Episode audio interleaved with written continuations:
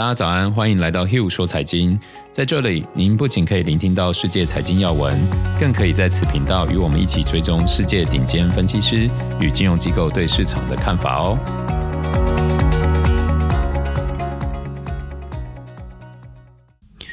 大家早安，今天是三月九号，星期二。上周五就业市场数据公布以后，市场先出现了一波重挫，后来又马上反弹回原点，大盘上下整理的幅度超过三个 percent。很明显，现在市场的情绪相当分歧，背后代表是两股重要的思维：一个是可能会继续下跌带来的恐慌卖压，以及一个趁波段进场的投机心态。就我个人而言，在市场情绪不确定性的时候，我会先将流动性低的部位减码。保持流动性高的部位作为应变措施，等待趋势形成后再做决策。假如市场回归乐观，攀升回我设定的门槛或者是价格，那我那时候就会重新回头加码。经过重新整理后，市场持续保持悲观，那就会再次调整剩余的部位。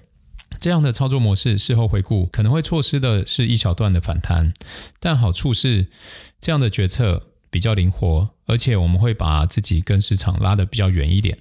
毕竟市场短期的波动是我们难以预测的。那这种做法比较困难的部分是确认趋势以后需要大胆的入场。毕竟在跌升反弹的阶段，市场的意见可以说是最分歧的时候。但只要做得好，那大部分的报酬仍然会属于自己的哦。也就是用一小部分的潜在获利，将风险降得更低。另外，市场出现反弹的另一个原因是美国经济展望大幅的改善。改善的原因我们过去说了很多，但幅度有多大呢？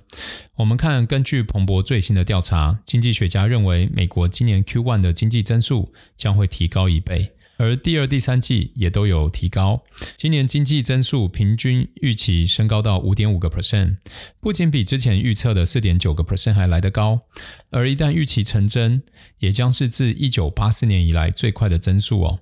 这样的数据当然有激励的效果，但是效果能持续多久，还掺杂了很多变数哦。像美联储成员的意见，正是其中一个重要的变数。目前美联储的共识是不打算更加的宽松。几位成员在最新的采访中更表示，股市还有债市的波动并没有到危险的地步，似乎都在等待更多的决定性数据，包括观察政府撒钱的政策对经济带来的影响。那既然央行没有更新的作为，也就少了一股力量改变趋势，这会让特定市场的集中度更高，比方说国债的空头市场。我们根据 CFTC 的交易者报告，上周美国国债的空头部位创下了历史纪录，推动美国国债殖利率上周五来到去年二月以来的最高。搭配最近的走势来看，这次新增的做空部位投机意味相当浓厚哦。最后，我们一起来看看，在这段经济复苏的过程中，铜的表现非常亮眼。过去我们有谈到的是铜与黄金的比例叫铜金比，还有殖利率的关系。当时大家听到可能会不太了解，但是现在我们一起回来看看铜金比例还有殖利率的走势，我想就会相对清楚。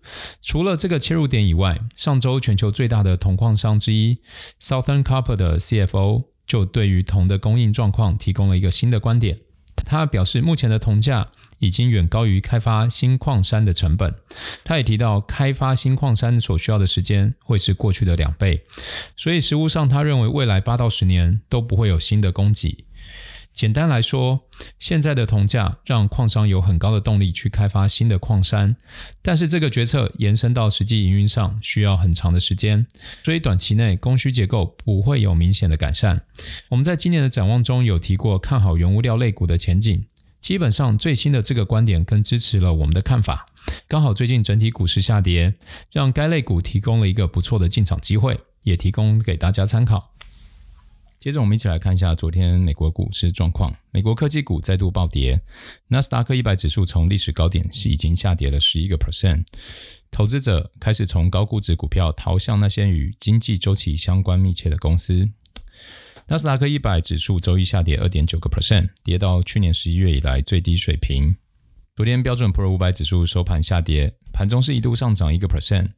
那该那该指数中的科技板块是下跌二点五个 percent。那反而是靠金融类股还有材料类股帮助防止大盘的跌幅加剧哦。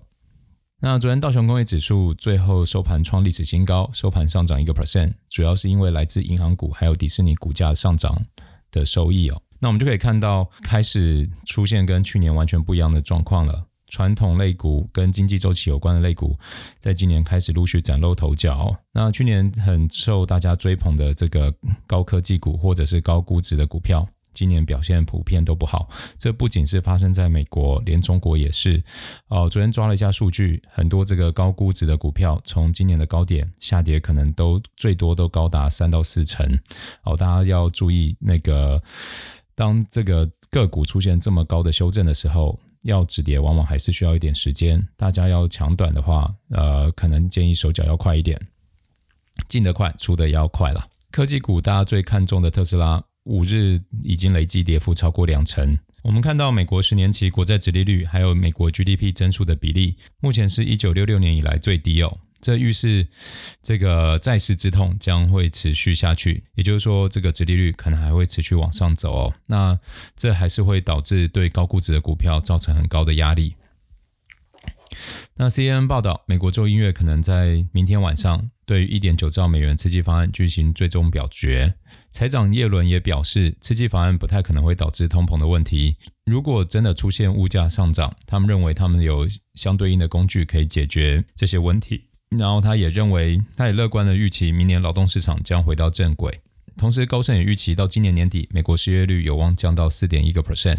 那我们看到最近这个科技股与道琼指数的分化程度越来越高，这个分化程度已经来到一九九三年以来最高，表明投资者正积极的转向到经济周期相关密切高的股票。高盛等策略分析师对市场依然乐观哦，他们判定类股的轮动将推动股市再创新高。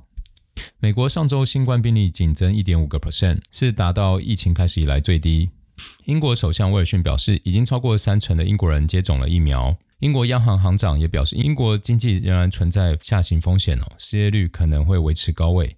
接着，我们一起来看一下一些经济学家以及机构法人对市场的看法。知名基金经理人 Hammond Capital 的 Kyle Bass 在 CNBC 的采访中表示，央行将再也不会回归保守。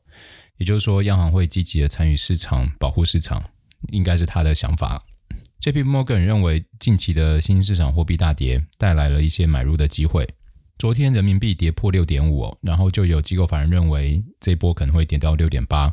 那我们看到一些机构法人对于市场短线提供这个买入机会的时候，大家还是要稍等一下啊，确认价格有回稳，然后再开始分批进场。我觉得对大家来说会是比较安全的。那荷兰合作银行在一份报告中指出，今年农业大宗商品的涨势预计将会贯穿整年哦。啊，以上就是今天的 heu 说财经，有什么想法欢迎留言跟我们讨论。好，我们明天见。